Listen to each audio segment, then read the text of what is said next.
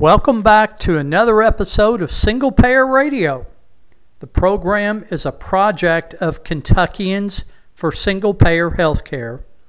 We are an affiliate of the Kentucky chapter of Physicians for a National Health Program. I'm Mark McKinley, a volunteer with the group, and the views and opinions expressed on the program are those of the speakers and not the station. This week's episode includes Harriet Seiler representing our group at the Kentucky Alliance's New Year's Eve virtual get together. Then we'll hear Kay Tillow, our chairperson, talk with David Swanson, host of Talk World Radio out of Charlottesville, and it and uh, that program is also part of Pacifica's network. Then we'll hear Dr. Ed Weisbart.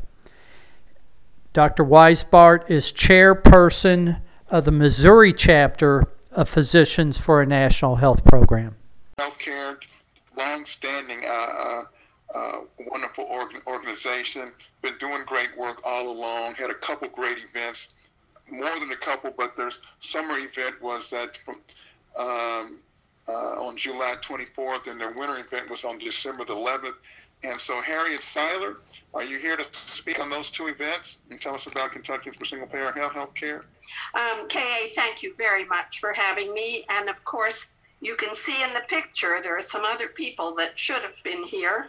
Um, uh, well, I'm not the Grinch, but um, you know, Dr. Garrett Adams and Kay Tillow, uh, the Reverend Ron Robinson, we can see, and um, that correct? And, uh, and Grigsby, yes. Oh, I always get it wrong. I'm sorry. And then um, we had uh, several people from unions as well. Um, and that was the event on December the 11th. And uh, mainly, uh, our big concern right now, of course, we want everybody to have health care. And I've been in Kentucky since 1975, but you can hear my Canadian accent. I'm an American citizen, but I know that single payer Medicare for all works. And we want everyone in the United States to have health care. And um, although we now focus on the term Medicare for all, we're not just talking about Medicare for seniors. We want everyone covered from birth until death and covered for all necessary medical uh, treatment. Um, so let's see, the one thing we're worried about right now, we did, of course, have all those marketing promotions from the private insurers trying to sell Medicare Advantage plans. You know, they had uh, Joe Namath and um, uh, other, uh, you know, other stars, etc., trying to promote Medicare Advantage, but the insurers profit from Medicare Advantage. And so, what we want is, and the other thing is, we're afraid that even our own government right now is trying to privatize Medicare and bring uh, Wall Street investors into Medicare. And what we say now is don't privatize Medicare, supersize it, meaning give us Medicare with dental and vision and long term nursing home care, etc. We have got to fight for this and we have got to stop the profiteers who are trying, you know, I mean, they are just making mega profits. And I get very intense and excited about that. They should not be profiting from sickness, from our, and also they often deny and delay care. You know, they say, oh, you've got to have approval. And every time they deny you care, they profit. So, um, what we want you to do now is to call Secretary Becerra, who is the um, Secretary of Health and Human Services, and tell him to stop this uh, move towards privatizing Medicare.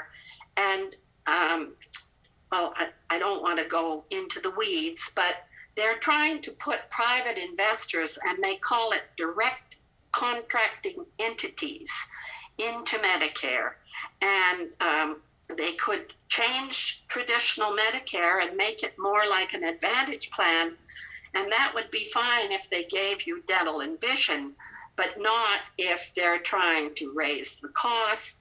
And the taxpayer is paying a lot of those costs. I mean, most of those costs. So um, I don't, I get too excited. And Kay, you need probably to stop me. But uh, we want everyone to call the Secretary of Health and Human Services. That's, um, you know, the national office, and I'm sorry to say, part of the Biden administration, and tell them we don't want Wall Street running our Medicare. Well, thank you, Harry. That's exactly exactly right. So thank you, and thank Kentuckians for single payer health care. Well, and oh, I want to thank you for honoring our organization because uh, the Alliance has been ever since, you know, Anne Braden was still here and Adewale Troutman came to speak at the um, Braden Center and uh, spoke about that what we need is single payer health care. So we thank the Alliance for their support as well. Thank you. The sneaky, if not sleazy, bipartisan privatization of Medicare. Our guest, Kay Tillow, is chair of Kentuckians for Single Payer Healthcare and coordinator of Unions for Single Payer Healthcare. She is a retired union organizer who has worked for decades with nurses and other hospital workers. Kay Tillow, welcome to Talk World Radio. Thanks for having me. Thanks for coming on. Thanks for what you're doing, uh, working for single payer healthcare.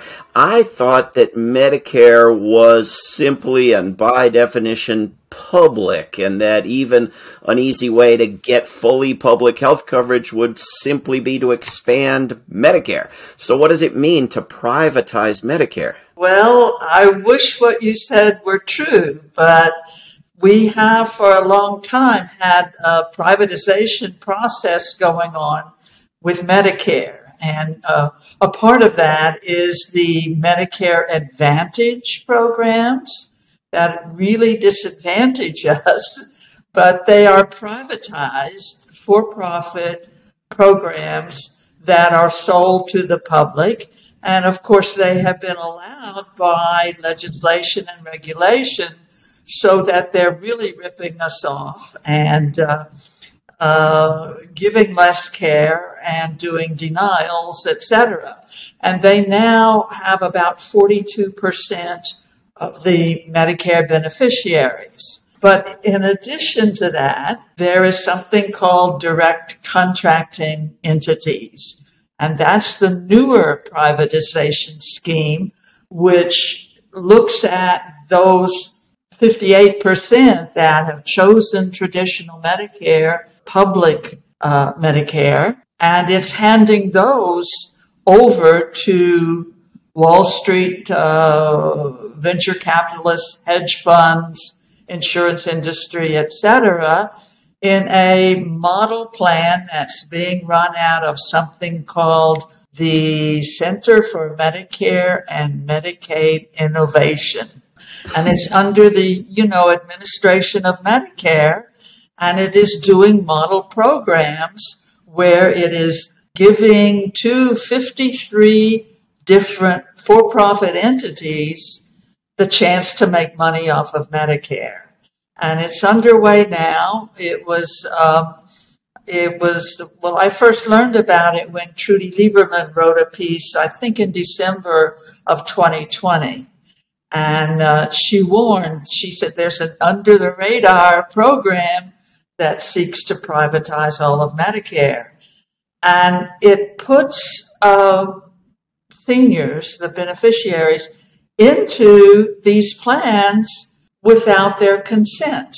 In other words, they don't have to worry about getting Joe Namath out there to sell the plans. They're simply auto enrolling, or what they, the word they use is aligning. They are aligning you into one of these plans, which means they then pay the direct contracting entity a capitated sum uh, for your care, and they have, by that process, reversed the incentive to give you care. In other words, uh, if if you under traditional Medicare, if you use a hospital or see a physician or physical therapist, there is a fee for service. There's a payment from Medicare for that particular thing. And if there is more care, more is paid.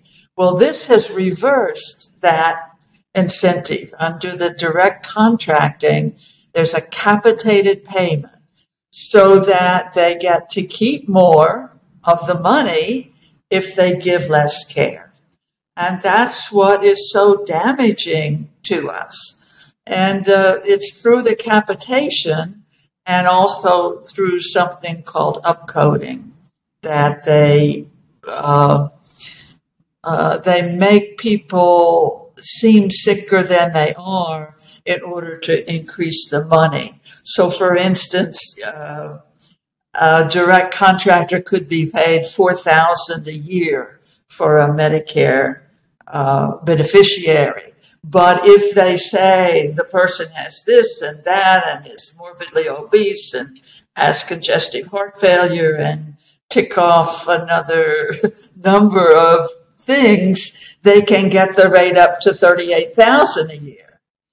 So it's a very lucrative thing. Uh, Wall Street is happy as can be over the possibilities.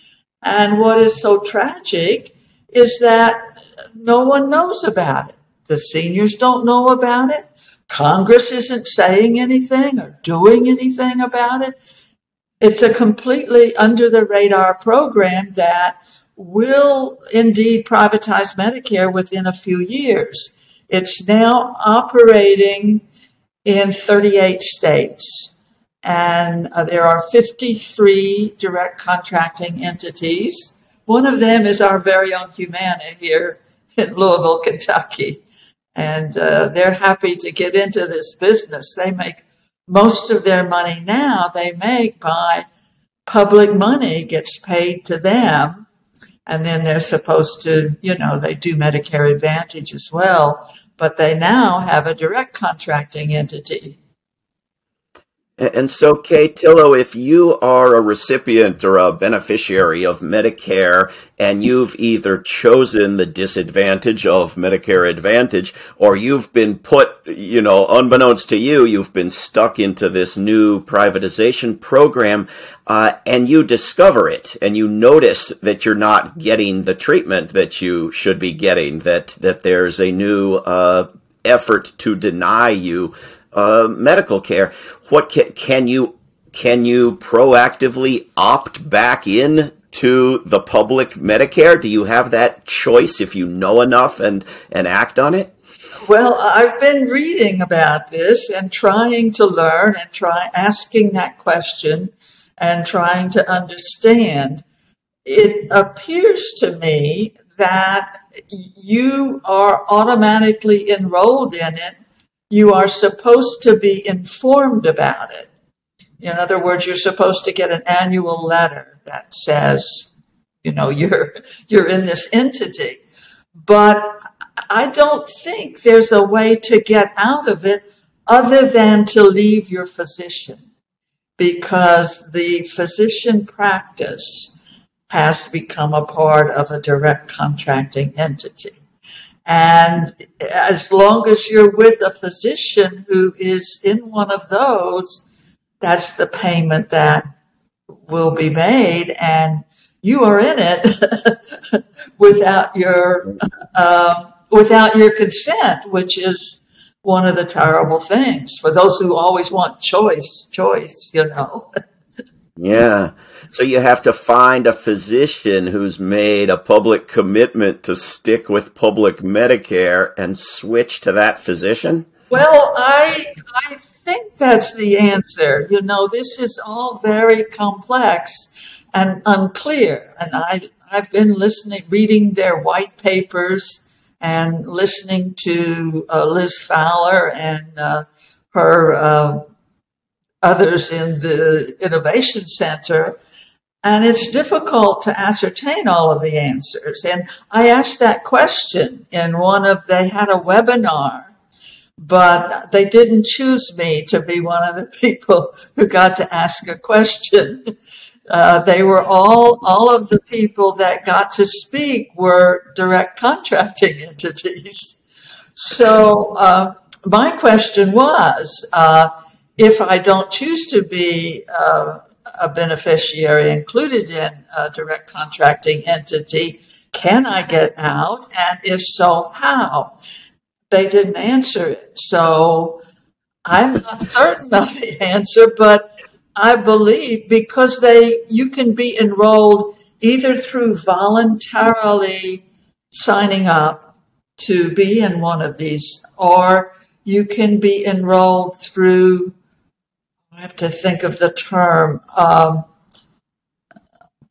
assignment, assignment by uh, by how the billing is done. In other words, if you go to a doctor who is a part of a practice that's a part of this, you get assigned into that direct contracting entity. And you know, yeah. one of our problems is that so many physician practices in other parts of our healthcare system are being bought up by private equity. So it's no longer, you know, the little physician office down the street. There's uh, an entity that uh, controls that physician practice. Right. And uh, so some of the direct contracting entities are, like, for instance, Village MD, Village MD is one of the. no, not what it sounds like. Yeah. not your little country doctor. but, you know, that's a direct contracting entity. And, uh, you know, uh, well, they say we're fortunate. There was a, a, right now, the program that they're modeling that's underway is called Global and Professional Direct Contracting. There was another one that they had underway, which was Geographic Direct Contracting. and that one put all of the people in a city into a DCE, city by city. And they had 15 cities and they weren't little ones. It wasn't Paducah, Kentucky. It was Atlanta and Houston and Philadelphia and Los Angeles. And all of the people who were Medicare beneficiaries in that city were going to be aligned into a direct contracting entity. Now, that one has been put on hold, uh, let's see, for review, I think. So it didn't go forward, but I don't know that it went backward. I don't right. know when you know these these people talk in a strange language that's very uh, difficult. Yes, indeed for mere mortals to understand. I think, Kay Tillow, I think this should be an important lesson for the world at the big democracy summit. Uh, make everything too complicated and obscure for anyone to comprehend. Don't answer anyone's questions, and you'll be better able to rip them off. You know, important democracy lesson. Uh, tell tell us a little bit about the Center for Medicare and Medicaid Innovation and who and what it is and where it came from. It came from Obamacare, right? It came from the Affordable Care Act, which was the indeed the Health Care Reform Act that was passed in 2010. And it was set up under that. I think, uh, you know, if we go back to that time, at the time I was active in single payer healthcare, that fight that still continues, which is really the key fight. I mean, that's where we as a nation have to go in order to cover our people. And um, at the time, uh, you'll remember that Max Baucus was the head of the Senate Finance Committee, and yes. uh, he uh, he's the one who had the doctors and nurses and other people arrested because they suggested that the hearings be open to people who advocated for single payer health care. So um, they have even a single person speak who wasn't in favor of, of the opposite, right? Yeah. No, well, I think eventually they did, but you know they never listened. And the person who uh, who who wrote the Affordable Care Act, I mean, everyone says that, is Elizabeth Fowler. And uh, this Liz Fowler is really an operative for the insurance industry. She was a vice president of uh, WellPoint, which I think became Anthem, and she wrote the bill. Everyone says Liz Fowler wrote the bill. You know, she worked with Max Baucus in the Senate Finance Committee. Well, after Liz Fowler left there, I think she went to work for Johnson and Johnson, another one of the medical uh, profiteers. She was with the Commonwealth Fund for a time. Well, guess what? She's been appointed by Biden to be the director of the Center for Medicare and Medicaid Innovation, which is the agency which within Medicare that is doing these experiments. And um, I think she's up to the same thing as before, which is clearing the path for profit making in healthcare. And it really is, it's a terrible thing that there seems to be no challenge from, from academics, from, you know, only from a few people, Physicians for National Health Program, a few others, to what they say they're doing. They say that they are going to cut costs so that because we spend too much, which we spend double per capita what other industrialized nations spend on healthcare. So they say they're going to cut it, but their scheme of how to cut it is they're going to change to something called value based care. Instead of paying fee for service, they're supposedly going to determine what the value is and pay on that basis. The reality is what they are doing, they want to do away with fee for service and they want to turn over all of healthcare to something that has risk for the physician practice. They want to put the profit motive into all of Medicare because they think that's the way you see, they'll cut the costs because there will now be a profit motive to cut back on the care. So that's the plan that's underway, and it's terrible. Well, it may cut costs. It'll also cut health. Uh, and and I remember some of my friends who were arrested in that hearing. Uh, people like Margaret Flowers were, were saying then they're going to write this bill so that it has means to exploit it for for further privatization. And now you have the same person in charge of writing the bill, in charge of exploiting what she wrote. Uh, I mean, is there any? Do you, do you get to come back and say we were right? Is there any? You know, do you now get to testify in a hearing because you were right and all the people who got to testify were wrong? Is there any sort of? Is that built into the system anywhere?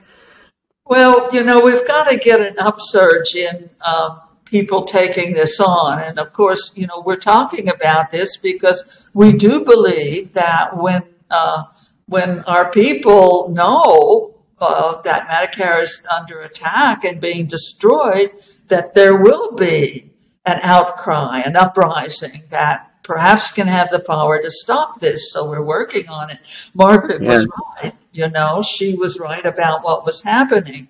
And um, we are losing Medicare if we don't speak out. But this particular situation, we don't have, you know, the New York Times didn't cover, it, the Washington Post didn't cover. it. It's nowhere. It's nobody knows about it. And and pe- some people, yourself, and I think there were fifteen hundred doctors have put out a statement of some kind, right? Right, uh, Physicians for a National Health Program and a group called National Single Payer, and some others have been working on it for some time. There is a little bit of activity. There were four congresspersons who wrote a letter Yeah. to uh, Xavier Becerra, the head of Health and Human Services. And they raised the things I'm raising. You know, how can people be put into plans without their consent? And what is to keep people from being exploited as and draining the trust fund like Medicare Advantage is doing by being overpaid by billions? And uh, they, the last, the, the four uh, congresspersons were Katie Porter and Mac uh, Pocan, Pascrell of New Jersey, and Doggett of Texas. And the last I heard, they had not received a response from Becerra, which means they don't think they have to be responsible to the Congress. And indeed, the, one of the things, the crucial fact about this innovation center is that if they determine that the plan, the model they tried is good, they can implement it for all of Medicare without congressional approval. So, You, you know, I remember certain certain unions, including the government workers unions like AFSCME, coming around the country with a big bus and doing little staged rallies about health care, but you were forbidden to have any poster that said single payer because what the Democrats wanted you to demand of the Democrats, sort of inverting the process, was a public option. Uh, and, and, so you were allowed to get, we love the public option. You were supposed to, you know, say this as instructed by the people you're trying to, to lobby as your so-called representatives. And then, of course, what it, they seem to have put in there instead of any public option is a private option. A way to take the bit that's public and give people the option, or even not the option, to put them into something private. I mean, it, it it, it seems this inversion of democracy uh, didn't work out very well. Um, well, it worked out for some, you know. Some, yeah. some are making big money on it, but you know that really is the problem. It's the profit in healthcare that makes it cost so much, and uh, the administrative costs are geared to the mechanisms that make it profitable you know, they have utilization review. You know, you don't want anybody to get too much care, and um, all of the uh, pre-authorization. You know, the the barriers to care are in there. They are insurance company mechanisms because they see it as the cost is so high because people are overusing care. And that's not accurate. Yeah, overusing. They're too healthy. What what is anything happening in Congress? These four members that wrote a letter. I mean, I can write a letter. Is anybody in Congress attempting to legislate in any way? And and what should people be uh, asking of them? Well, I think that people should ask uh, uh, their ask Becerra uh, to end the direct contracting entities, and they should ask their congressperson to uh, demand that there be a, a, a, halt to these and to, and to get in and oversee it and to save Medicare. We have to stop the direct contracting entities. We also need to stop the Medicare Advantage. You know, in in 2020, there were 403 members of Congress who signed onto a letter organized by the America's Health Insurance Plans to advocate for Medicare Advantage. We love Medicare Advantage. We support Medicare Advantage. And if you think about it, there are only 535 of them. So yeah. they had, you know, most of them on, and even some of those who are progressive, some of them who signed on to you know, single payer legislation. So we have a big job to do. They have to break these ties with the insurance industry and start siding with the, the people of this country who need care because the barriers are getting bigger and bigger and bigger. Yeah, we've we've got a few minutes left. Uh, speaking with Kay Tillow, who is chair of Kentuckians for Single Payer Healthcare and coordinator of Unions for Single Payer Healthcare. You're planning a demonstration of some sort in Louisville, Kentucky, on December 11th. What are you planning, and how can people in other parts of the United States do something similar? Well, come to Louisville if you'd like to go uh, with us. But uh, Humana, which has a big marble, very expensive building here uh, in downtown Louisville, and they are one of the direct contracting entities. They're running programs in Texas and Florida and Washington. And so we intend to go to their doorstep and with a uh, poem about how the Grinch stole Medicare. And uh, we intend to uh, speak that and sing that and to have a program of protest uh, at on Humana's doorstep, asking them to cease and desist, and also asking our congresspeople to take a stand and fight with us to preserve Medicare and to end the DCE. So it's at 11 o'clock and we'll be on the street with some songs and poems and we have a, a Grinch, you know, a full, in full costume. We will have a Grinch and uh, we'll be at Humana's doorstep. We've been there before. Uh, they know us because they really are uh, one of the big guys that are is making big money off of public healthcare funds. Okay, Tillow, we have a, about two minutes left. You wouldn't be willing and able to read that poem to us, would you? Oh, I don't think I'm going to be able to find. I don't think okay. I can find it. I don't have it in front well, of if me. You, if you share it with me, we will share it with people uh, at talkworldradio.org. Um, but okay.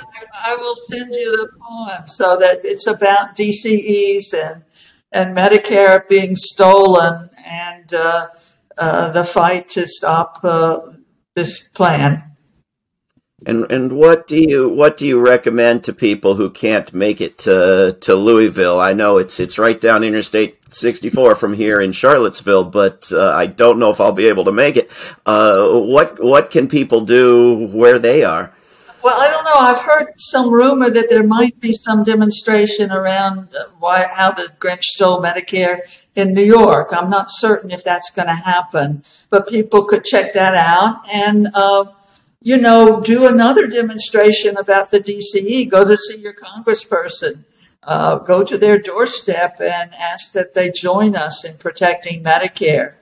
And uh, I think that we should be able to get the public to rise up and demand an end to this. I think we can do that. There's usually every Congress there are bills in both houses to actually create single payer uh, health coverage in the United States. Uh, how how are those doing this Congress in comparison to the last dozen or so Congresses?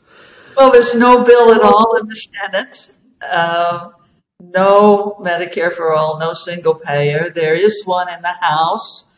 Um, with I think the last I saw, it had 117 co-sponsors. It is not as good as the bill we had uh, under Conyers, which was HR 676, which uh, converted the for profit hospitals. We need to do that. They give worse care and it's lower quality, higher cost. But it is a single payer bill and it, it's uh, uh, sponsored by Congresswoman Jayapal. But she hasn't been pushing it. Nobody's been pushing on it. You know, there needs to be a, a higher standard set. When the rest of the industrialized world can have universal care, we can't settle for a standard that says, well, you know, just maybe give us a hearing aid or something and we'll be okay. Very well said. Appreciate everything you're doing. Kay Tillow is chair of Kentuckians for Single Payer Healthcare and coordinator of Unions for Single Payer Healthcare. Kay, thank you very, very much for coming on Talk World Radio. So happy to be with you. Thank you for caring. I'm John Schumann with Medical Monday. Healthcare costs continue to be what's called a kitchen table issue. Even if we have health insurance, be it through our employer or purchased on an exchange via the Affordable Care Act, it seems like year after year more comes out of our pocket. Higher copays for visits and medicines, higher deductibles we have to overcome just to get our insurance to do its job. Some economists say that healthcare costs, which in total are about $3 trillion in annual goods and services in the United States, will soon be one fifth of our GDP. We have other needs. Surely we can spend less on healthcare and still do well. Isn't that the promise of technology? What's a logical way we could solve the uninsured problem and not break the economy? My guest today, Dr. Ed Weisbart, has a simple idea. Weisbart is a family physician and former chief medical officer at the large pharmacy benefit manager called Express Scripts, now retired. He currently is the chair of the Missouri chapter of Physicians for a National Health Program, an advocacy group that espouses government financed single payer health care, which he says is now favored by 60% of doctors and the majority of the public. So, what's the rub?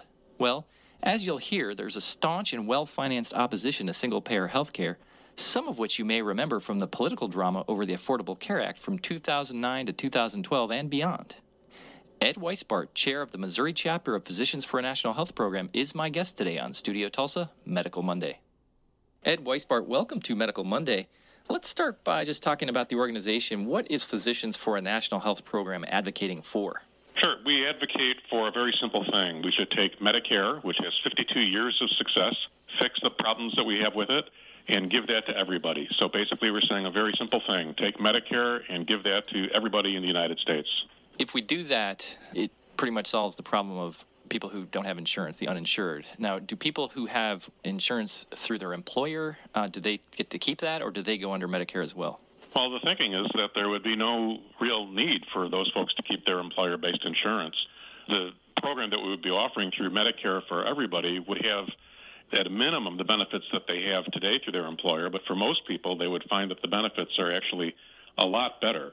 Employer insurance means that you have to go to the employer chosen network of doctors and hospitals, and generally only within your region. You can't go out of your state. You can't generally go very far for your health care. You can't pick the doctor or hospital that you really want.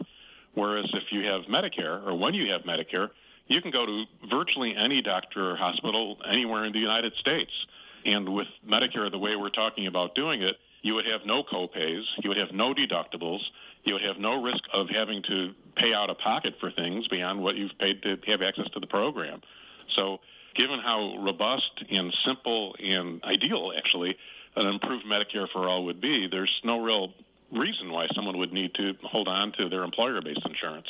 I mean, it certainly sounds appealing from the viewpoint of an employer because we hear lots of business people and business owners in particular complain really about the ever increasing costs of healthcare premiums for their employees. We certainly hear employees or people, you know, us as patients complain about the increasing, it seems like every year, more on the copay side or higher deductibles. Uh, so it seems to get more complex and more expensive all the time. But I do want to ask because Medicare for All I mean, right now, as it stands, uh, this may be in the weeds a little bit, but Medicare, the kind that pays for outpatient care, and many of our listeners are Medicare beneficiaries. So they're usually, if they don't have a supplemental policy, they do wind up paying 20% out of pocket usually. So, but this legislation or this plan would do away with that. Well, that's exactly right. Medicare has two main flaws with it the way it's set up today, and this program would eliminate both of those flaws. So, one of the flaws is that Medicare has built into it pretty significant copays and deductibles, that 80-20 rule and such. And so most seniors who can afford to come up with either a supplement or an advantage program or something so that they don't have to deal with copays and deductibles is, is currently in Medicare. So the first thing that we would be improving when we say improved Medicare for all is eliminate these copays and deductibles so that there wouldn't be a need to buy a supplement or go into an advantage program. Just eliminate those. And then the second thing that's that's really kind of a shortcoming in Medicare today is it doesn't cover some things that most Americans want it to cover. It doesn't cover dentistry. It doesn't cover eyeglasses. It doesn't cover hearing aids. There's a actually a list of 15 or 20 things that Medicare today doesn't actually cover. So that's the second thing we would need to improve with Medicare is cover these things. I mean, who doesn't want someone with Medicare to be able to go to a dentist when they need to or, or to get eyeglasses or hearing aids? So when we say improved Medicare, we mean two things. The first is what you brought up, which is make it so that there isn't this 20% cost sharing or these large deductibles and copays. Get rid of that. And then the second thing is to fix these gaps in the benefits so that it does cover all the things that you really do need for your health care. So it certainly sounds good to me. I mean, I'm a taxpayer. Uh, it sounds much simpler. It sounds much cleaner. And I mean, I think yeah, it's safe to say probably that like Bernie Sanders, when he was he's in Congress as a senator and uh, an independent from Vermont, is is on board with this. I think, or when he was running for president, was this the kind of plan he was proposing? Yeah, it's very similar to the plan that Bernie Sanders proposed, and uh, he proposed that in 2017 in the Senate, and it now has 17 co-sponsors. So yeah, it, it's very similar to what Bernie Sanders proposed. But that right there, I mean, he definitely has his devotees. But I mean, it this seems like a fairly out there idea in the sense that um, I mean, so is this is this a lot like Canada? I mean, Canada has a national program called the same thing, Medicare, and Canadians, if you talk to them, tend to. I've talked to different Canadians probably it breaks down where half are very proud of their system because it seems very fair and egalitarian, but then other people complain about the Canadian system because of queuing, about waiting in line for elective procedures like, say, a hip replacement or knee replacement, because the fact that there's just this one payer, the government, things that are not emergencies wind up, you know, sometimes taking a long time based on, I guess, supply and demand. So Canadians are actually intensely proud of their healthcare program. They would think it's insane to try to switch from a program like that to a program like we have. So Canadians do not want the American style of healthcare finance. But they do have concerns about uh, waiting issues um, there. But they quickly point out that any waiting issues in Canada are not for life-threatening things. They're not for leukemia or lymphoma or you know any any other major illness. Which I just actually heard that one major academic medical center is telling people if they can't afford to get their organ transplant and here in the United States that they should actually have a bake sale. They're actually recommending bake sales to raise money to get your life-saving organ transplant. So that sort of thing is, is impossible to hear about in Canada. The waiting list, the queues in Canada are not for anything that would actually be life-threatening like that, but they do have a waiting list for elective surgery, for hip replacements and, and things like that. But two things to think about. The first thing is that the waiting list for things in Canada is nowhere near as long as the general sense of it we have. The data shows that 80% of Canadians wait less than four months for elective surgery. Uh, and we don't have data like that in the United States because we just don't know. If you don't have insurance, you don't even get on the waiting lists. So the second thing to think about, of course, is that the waiting list problem that does exist in Canada, although it's not overwhelming, but that does exist, is because they spend literally half of what we spend per person on healthcare. So if we decided to cut our funding for healthcare by 50%, we'd have all kinds of problems no matter how we set things up. But no one's talking about doing that. So there's no reason to think that those problems of waiting lists in Canada would be the same as they have here. But bear in mind when you hear that Canadians are concerned about a waiting list, they quickly say, yes, I had to wait longer than I wish I did, but I know that if I have something life threatening and I have to get it taken care of, I don't have to wait at all. And very few people in the United States have that kind of peace of mind. Well, and I should point out too. I mean, uh, we've experienced this a lot. A lot of times, is just even sometimes just seeing your primary care doctor can take a couple of months. It's there's a real pinch in terms of getting uh, primary care appointments because it seems like so few uh, medical school graduates are going into primary care fields uh, like family medicine or, or general internal medicine. Um, and similarly for specialists, there can be a real bottleneck. So sometimes you're waiting two or three months, you know, just for consultative appointments, let alone for procedures. One big criticism I always hear, I guess you could say, about a single payer program or a national health insurance plan is um, it would stifle innovation, it would stifle research, and, and that the profit motive in the American polyglot system, where we have uh, pharmaceutical firms competing and device manufacturers competing for you know the market as it were is really a big driver. It certainly drives up costs. Everyone agrees with that. But we in america we like our, our profit stories. And uh, you know we do boast about the level of innovation that goes on here. How do how do you answer those critics? Well, I think we should be very proud of the innovations that we've introduced in the United States in healthcare, and I think we need to be certain that whatever we set up continues to make us proud of that. And the good news is that this would actually improve that issue. It wouldn't in any way hurt that issue. I mean, think about it. The, you know, 90% of the research that these major breakthroughs are based upon are publicly funded. Now, where, where does this research come from that creates these innovations? It comes from grants, research grants, uh, primarily from the National Institutes of Health. In other words, our tax dollars are paying for this research. But what we've done is we've allowed uh, those researchers then to privately patent the products of that research and to sell that patent to a drug manufacturer for a pretty rock bottom price. So drug manufacturers now are able to purchase the research that we publicly funded for pennies on the dollar, and then they produce a product that they sell at any price they want back to the same people who funded the research in the first place. So the research funding would not really be at all compromised by this because it's a separate funding budget. It's the National Institutes of Health.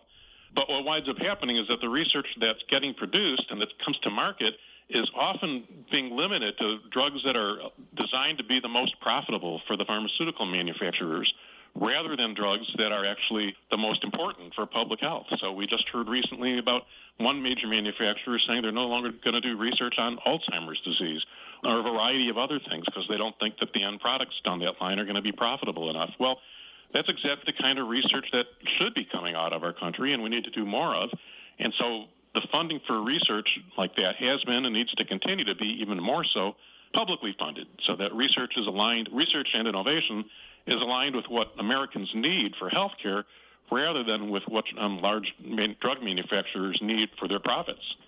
You're listening to Studio Tulsa. It's Medical Monday. I'm John Schumann. My guest today is Ed Weisbart. He's chairman of the Missouri chapter of Physicians for a National Health Program and a family physician by training. And Ed, we're talking about research and innovation under a national health program and pharmaceuticals in particular. And uh, one point in your biography that's pretty interesting is for a number of years you were the chief medical officer at Express Scripts. Tell us what led you to that, and then you know what is a pharmacy benefit manager? That's sort of a jargon-laden thing. What does that actually mean? Sure. So I went to work um, at this pharmacy benefit manager because I had, frankly, no faith or hope that we could fundamentally improve the healthcare system, and I thought you know I would continue to do what I could to make small tweaks and improvements. And indeed, I think that's what the pharmacy benefit management um, industry um, has done historically and does to a certain degree even even today. And what they do is they manage, they do just what the name sounds like. They manage the pharmacy benefit for anybody who's sort of involved in paying for the pharmacy benefit. So if you have a, a drug benefit through your employer or through insurance you get through some other method or through Medicare or any place, if you have a drug benefit, Typically, that benefit is not managed by the main company that does your health insurance. It's managed by an outsourced company for that first company, and that outsourced company is called a pharmacy benefit manager, and Express Scripts um, is one of those. So, absent major change on the way we structure healthcare, I think those are actually, in some ways, really good companies that can add a lot of value. Their whole mission is in theory, to lower the cost of prescription drugs. They negotiate for lower prices and they find ways to fill prescriptions more efficiently and they work on safety issues and they do they do in that sense a lot of good. But fundamentally it's the wrong model. Fundamentally the issue is that this fragmented healthcare system that we've set up in the country today is frankly corrosive to quality on a broad scale and it keeps way too many people away from being able to get health care. And so I think we need a much better solution than having the 100 or 200 pharmacy benefit management companies and I don't know a thousand or so different um, health insurance companies. And it's our current healthcare system is so complicated. It's so complicated.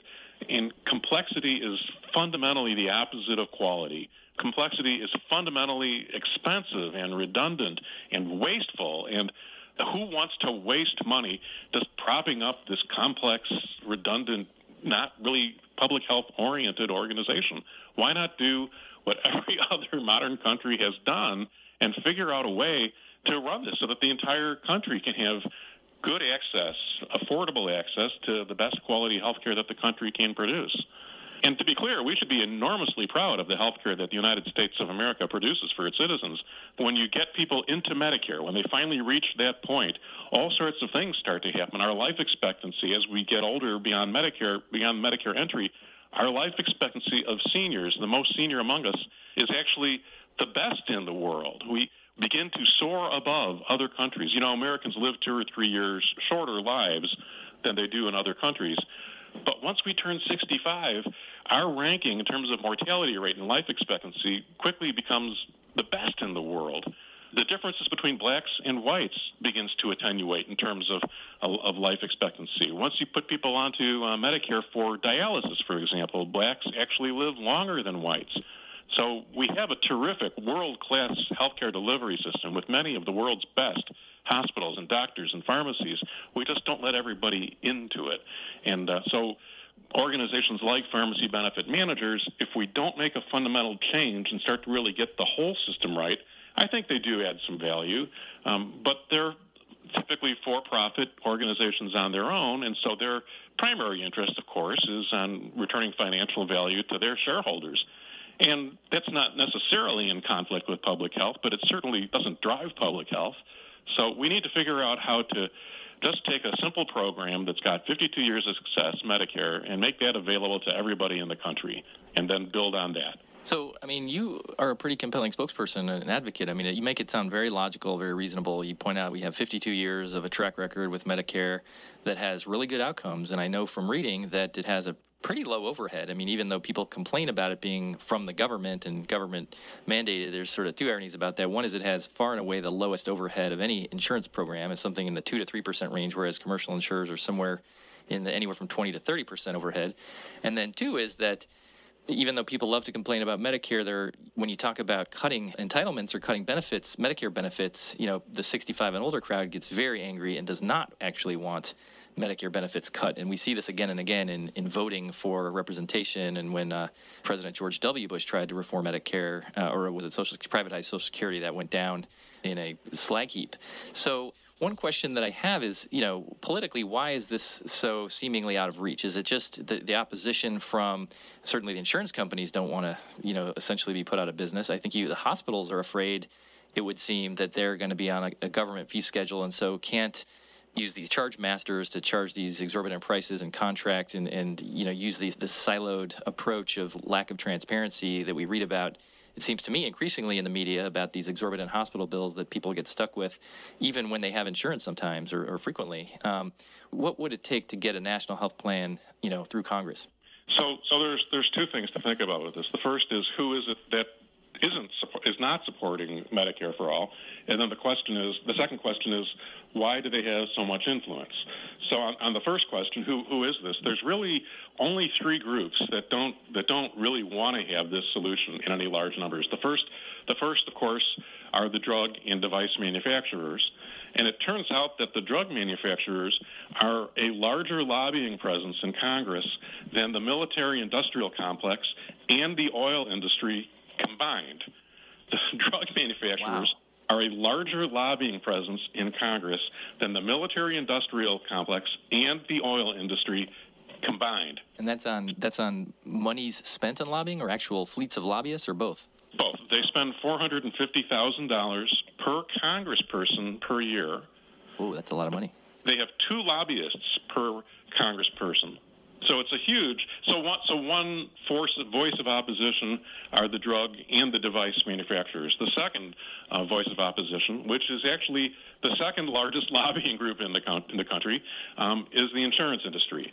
Um, and, and so it's pretty obvious why these two groups oppose it. The drug and device manufacturers understand that if we create Medicare for all program, we would absolutely include letting uh, let, having a much more effective negotiate. They, they, would suddenly find a much more effective negotiating partner at the table against them, and the and the insurance industry, if we proceed in the direction we're, we're talking about, um, frankly sees it as an existential threat. So of course they're they're opposed to it. Then there is a there is a third group um, who I just uh, consider ideologically really opposed to it for whatever reason they think it's just the wrong direction for for for the country. Those are that's actually a really small group of people. Most most Americans actually really do want to have this happen, and they think that it's a moral imperative, if anything, to make this happen. So. So that third group is real, and some of them are very consistent at how they say it. But frankly, that's a very small voice. The biggest, the, the, the real opposition is those first two groups. And then the, the second question then is why are they so effective at, at getting their, their goal across when we know most Americans disagree with them? And the answer to that is the same answer to why so many other important things that we need to improve in American society and our country are not moving forward. And that's because we frankly have allowed democracy to once again slip away from us. So democracy slipped away from us around the year 1900 when Teddy Roosevelt had to come in and do all the trust busting that he did. Uh, it slipped away from us more than once. You know, it slipped away under Watergate, and then we created these new rules and regulations thanks to Richard Nixon's egregious behavior. And we, we periodically find that democracy doesn't run on autopilot, but that democracy requires the American people to stand up and demand that we actually run it like a democracy. And so I think healthcare is telling us that we are once again at one of those crossroads. We are once again at the point where democracy has slipped away, um, and our legislators have to spend so much time and resource in their own resources raising funds to just be able to run for office again that they're not as effective at legislating as they once were. We have turned in the last 30 or 40 years our legislature into a group of people who are very good at fundraising and not as good at actually legislating on behalf of the American people. And we need to recapture that. We need to deal with the way campaigns are financed, and, and through that, that would then, of course, erase a lot of the opportunity for these lobbyists to subvert the democratic process. So, so these things have to happen hand in hand.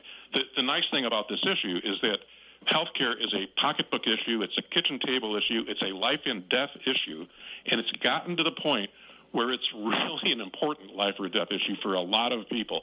And so, as we help people see the connection between the problems with the way healthcare is organized today, how simple of a solution we have, laying right, hiding in plain sight, Medicare for crying out loud, what a nice simple solution is, just hiding in plain sight, and that the only barrier to that is that we have sadly lost some of our grasp on democracy. Well, let's use the healthcare crisis to drive back our democracy into what it needs to be. You're listening to Studio Tulsa. It's Medical Monday. I'm John Schumann. My guest today is Ed Weisbart, chair of the Missouri chapter of Physicians for a National Health Program and family physician. And Ed, you alluded to two major groups that oppose a national health program, one being the pharmaceutical industry and two being the health insurance industry. Again, probably no surprise you mentioned that uh, the health insurance industry sees this uh, idea as an existential threat. I want to include in that our profession, medic doctors um, who sort of famously went, is um, you know under the AMA opposed really the formation of Medicare in the in the 1960s, and uh, you know gave it the moniker socialized medicine. And so there's really for a long time been a rhetorical animosity, I guess you could say, toward the idea of government funded uh, health program that would cover everybody regardless of uh, socioeconomic class, employment status, race, gender, et cetera. But I, I think that that's changed. I mean, you present in some of your writing and op eds uh, survey data that shows many more physicians are actually in favor of, of a uh, single payer or national health program. Yeah, we, we need not to confuse the voice of the organizations who claim to represent physicians with what physicians actually think. So it's true that, that um, groups like the American Medical Association have viewed themselves as being sort of the guild protectors and, and have not been uh, um, very helpful at advancing important social policy changes. And perhaps related to that, it's hard to say exactly, but 10 years ago, only 40% of physicians actually supported Medicare for all. So that was, that, that was a pretty good number. 10 years ago, you could say it positively 40% of physicians were already on board with that. But that's less than half. 10, year, 10, 10 years ago, few, it was a minority position for physicians to support this. The most recent data from 2017, I've not seen 2018 data yet, 2017 shows that that has entirely reversed. So that now 60% of physicians in the United States want this solution. For more information, go to kyhealthcare.org, kyhealthcare.org. Have a safe, healthy new year.